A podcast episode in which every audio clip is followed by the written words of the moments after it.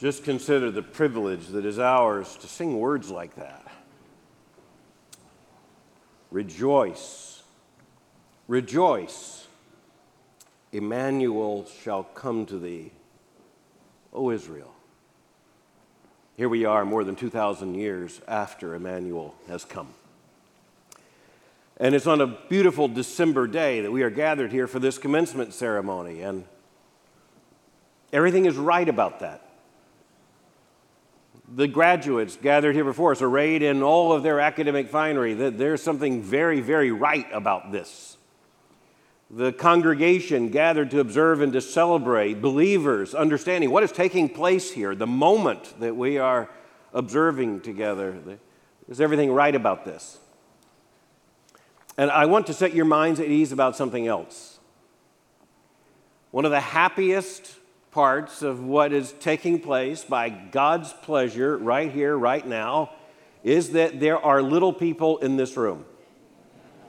You may have noticed them. Uh, we are glad they are here. So, uh, mothers, nervous about your children, understand we understand them to be children. And unless there is some massive cacophony, the likes of which the world has never yet seen. We just want you to know that it is glorious that there will be children here who do not yet know all that they are witnessing, who one day will say, I was at that commencement ceremony in December of 2018. There's something glorious about that. It isn't accidental that there are decorations indicating Christmas at this time of year. There's something special about commencement for the Southern Baptist Theological Seminary this time of year. The spring graduation is so large, we have to go out onto the lawn, and there's something unspeakably glorious about that. But there's something right and historic and glorious about this. Here we are as, as the Christian church is about to celebrate Christmas, the coming of our Lord Jesus Christ.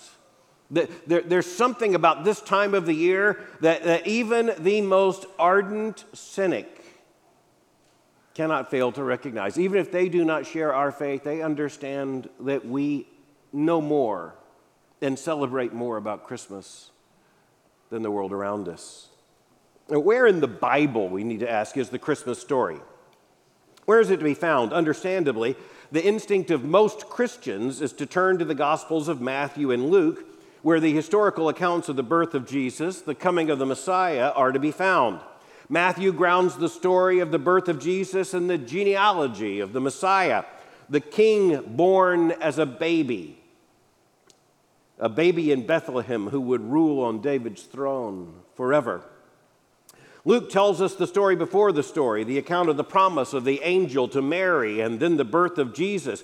Matthew tells us of the Magi, and Luke tells us of the angelic host. That host appearing, and then the angel of the Lord announcing to the astonished shepherds, Fear not, for behold, I bring you good news of great joy that will be for all the people. For unto you is born in the city of David a Savior who is Christ the Lord. Both Matthew and Luke tell us that the Christ child was conceived by the Holy Ghost.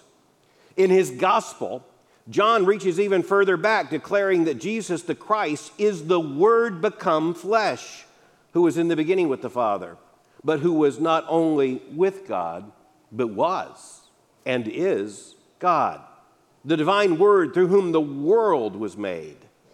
John will tell the Christmas story in the most climactic prose and the Word became flesh and dwelt among us. And we have seen his glory, glory as of the only begotten Son from the Father, full of grace and truth.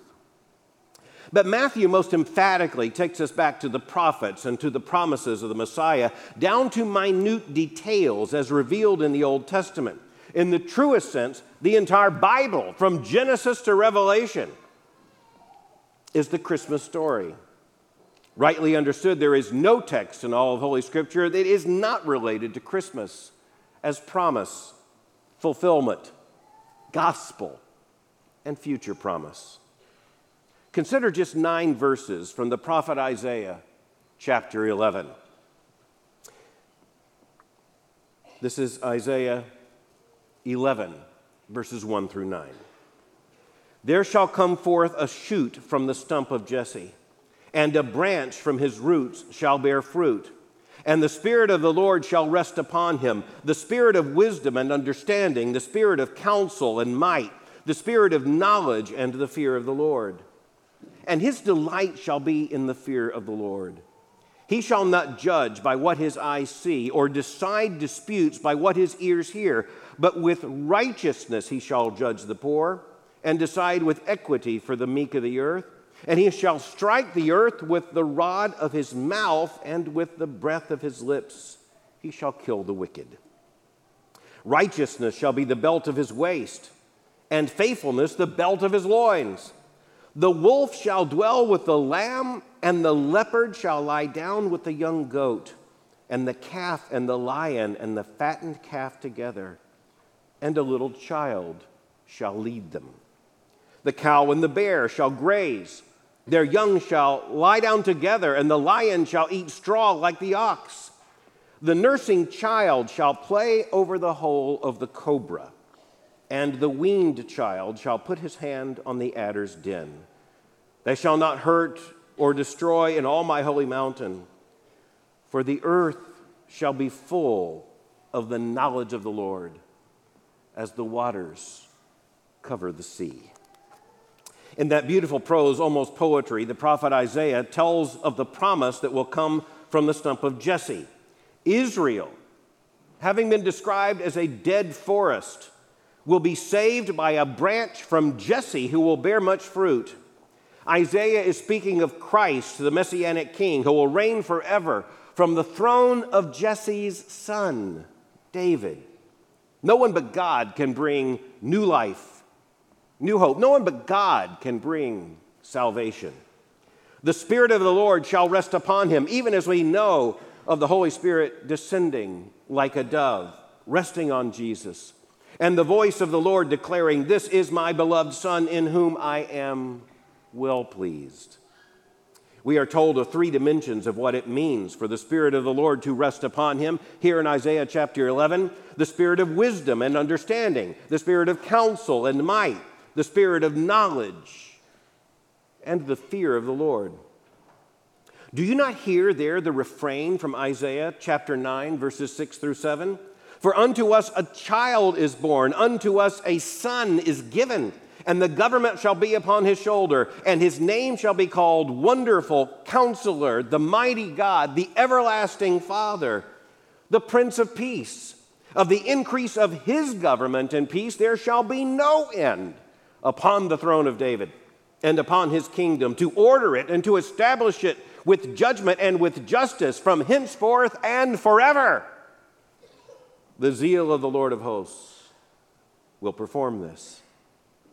His delight, we are told, his delight shall be in the fear of the Lord, the awesome knowledge of the one true God, and the reverent worship that such knowledge produces. His delight shall be the delight of his redeemed people, and the fear of the Lord will be made known to all. He will judge in perfect righteousness. Every human judge is limited to what he sees and hears. But the perfect judge, the messianic king, will judge in perfect righteousness for the wicked. His judgment is indeed a terrible swift sword. He shall strike the earth with the rod of his mouth and with the breath of his lips. He shall slay the wicked. You're not likely to find that messianic promise on a Christmas card. Just think of this. You open the envelope, you pull out the card. I don't know what picture you would put on the front of the card, but the message therein He shall strike the earth with the rod of his mouth, and with the breath of his lips he shall slay the wicked. Merry Christmas. that text is not sung in Handel's Messiah, but this promise is central to the promise of the Messiah perfect judgment, perfect righteousness, perfect peace.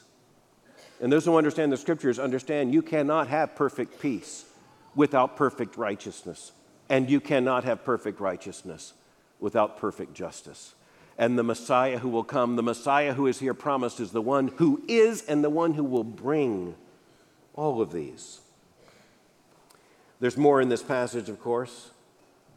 The Prince of Peace will bring peace. What kind of peace is this? How perfect will that peace be? How will we know it when it comes? This is some of the most beautiful language of the Bible. It's some of the most unexpected. And speaking of the little people in the room, the little people in the room will understand what is being depicted here. We have lions and leopards and wolves and lambs and young goats and calves. What a story. What a promise. The wolf will dwell with the lamb the leopard will lie down with the young goat. The calf and the lion are all together in the peaceable kingdom. Through the prophet Hosea, the Lord made a promise to Israel. It's one of the most often forgotten promises that God made to Israel. In Hosea chapter 2, verse 18, we read, And I will make for them a covenant on that day with the beasts of the field the birds of the heavens, and the creeping things of the ground. And I will abolish the bow, the sword, and war from the land, and I will make you lie down in safety. Just imagine the reversal of the curse that we see here. Let it settle in on your minds. God will make a covenant even with the beasts of the field, the birds of the heavens. And here's the oddest thing God is going to make a covenant, we are told, with the creeping things that creep upon the earth. Indeed, even the creepiest of the creepy things of the ground, until the fullness of the kingdom of the until the fullness of the kingdom of Christ comes. And I mean the fullness of the kingdom of Christ. Until this promise is fully realized, the lamb had better not trust the wolf. The young goat had better know that the leopard is not yet his friend. The fattened calf had better understand that the lion is looking for calories, not for companionship. On the other hand, nothing but the messianic reign can explain the wolf and the lamb, the leopard and the young goat, the lion and the calf in common rest in common peace, in common trust. On that day, carnivores will kill no more. The world will no longer be divided between predator and prey, those who live by the law of eat or be eaten. The, the text goes on. Do you understand how long the text continues on this theme? It tells us not only will these animals, so unlikely to be paired, the, the, the, the wolf and the lamb, and the, the, the, the leopard and the young goat, the, the, the lion and the fattened calf. But not only told that they will rest together, we're told that they're going to share a common diet. The bear will graze just like the cow.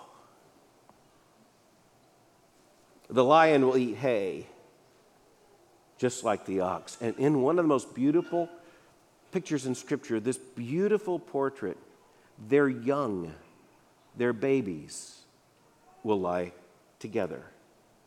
They'll lie down together. And what are the creeping things? They're still here. Just to remember the curse in Genesis 3, just remember that creeping thing that was given the curse that it must forever creep down in the dust of the earth. But what about the creeping things? Even the creepiest, they show up here.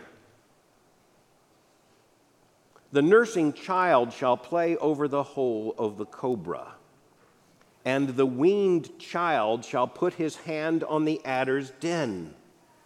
Please do not try this at home. not until the Lord comes to establish his kingdom in fullness. In this age, keep your babies away from the cobras and your toddlers from the adder's den. We are not yet in that peaceable kingdom. But, but here's the thing one day, we will be. On that day, Israel was told Jerusalem will be safe. No one will hurt or destroy on the Lord's holy mountain. All will be well. All will be safe. All will be home. and a little child shall lead them. A little child. In, in the prophecies in Isaiah concerning the coming of the Messiah, perhaps in retrospect, the most shocking part is that the promise is a baby, it's a child. It's a Israel was looking for a warrior king who would show up as a warrior king, but they promised king who would rule forever on David's throne shows up as an infant and a little child shall lead them. Remember again the promise of this child. We've already heard it. For unto us a child is born, unto us a son is given, and the government shall be upon his shoulder, and his name shall be called Wonderful Counselor, the Mighty God. This child is going to be called the Everlasting Father, the Prince of Peace. This child Upon his shoulders, what will rest?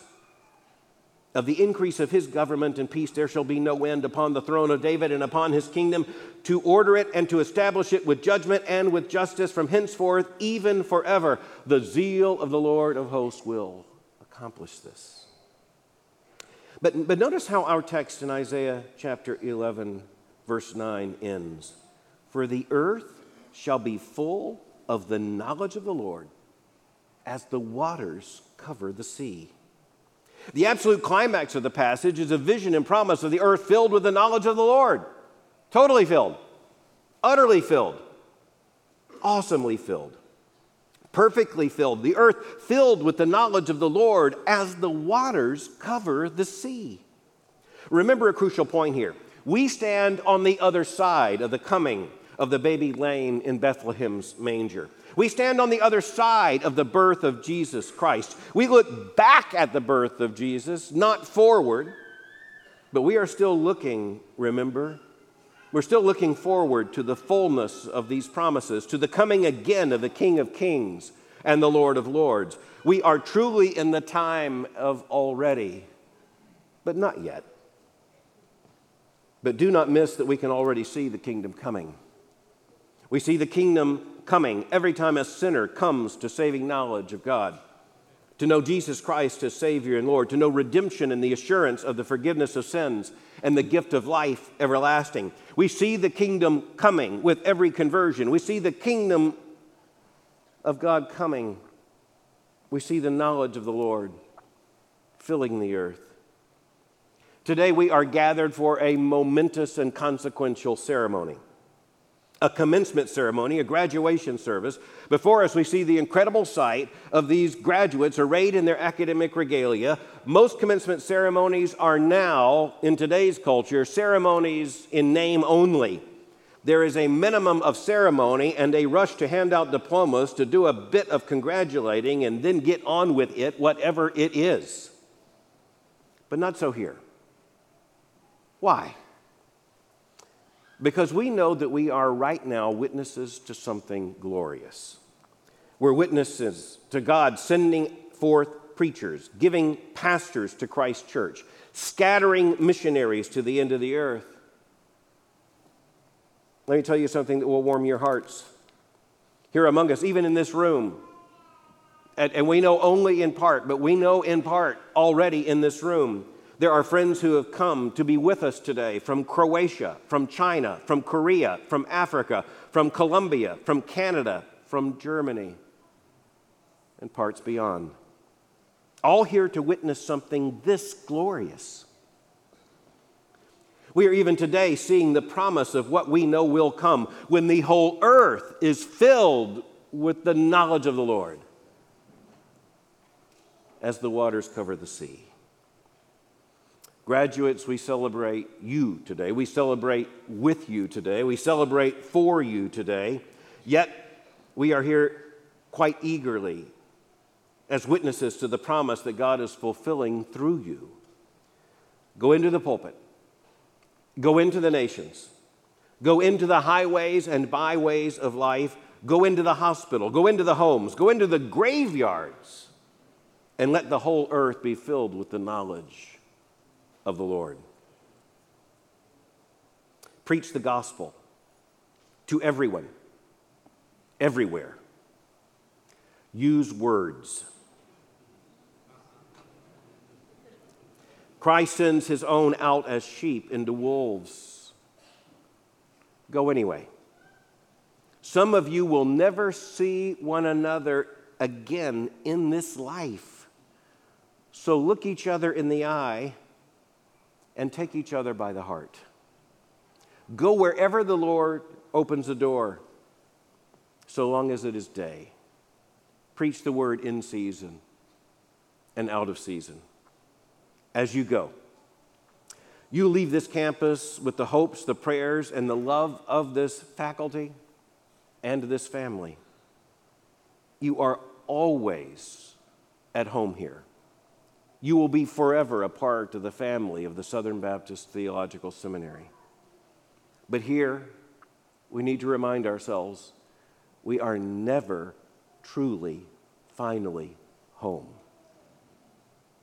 One day we shall surely be. And this we know.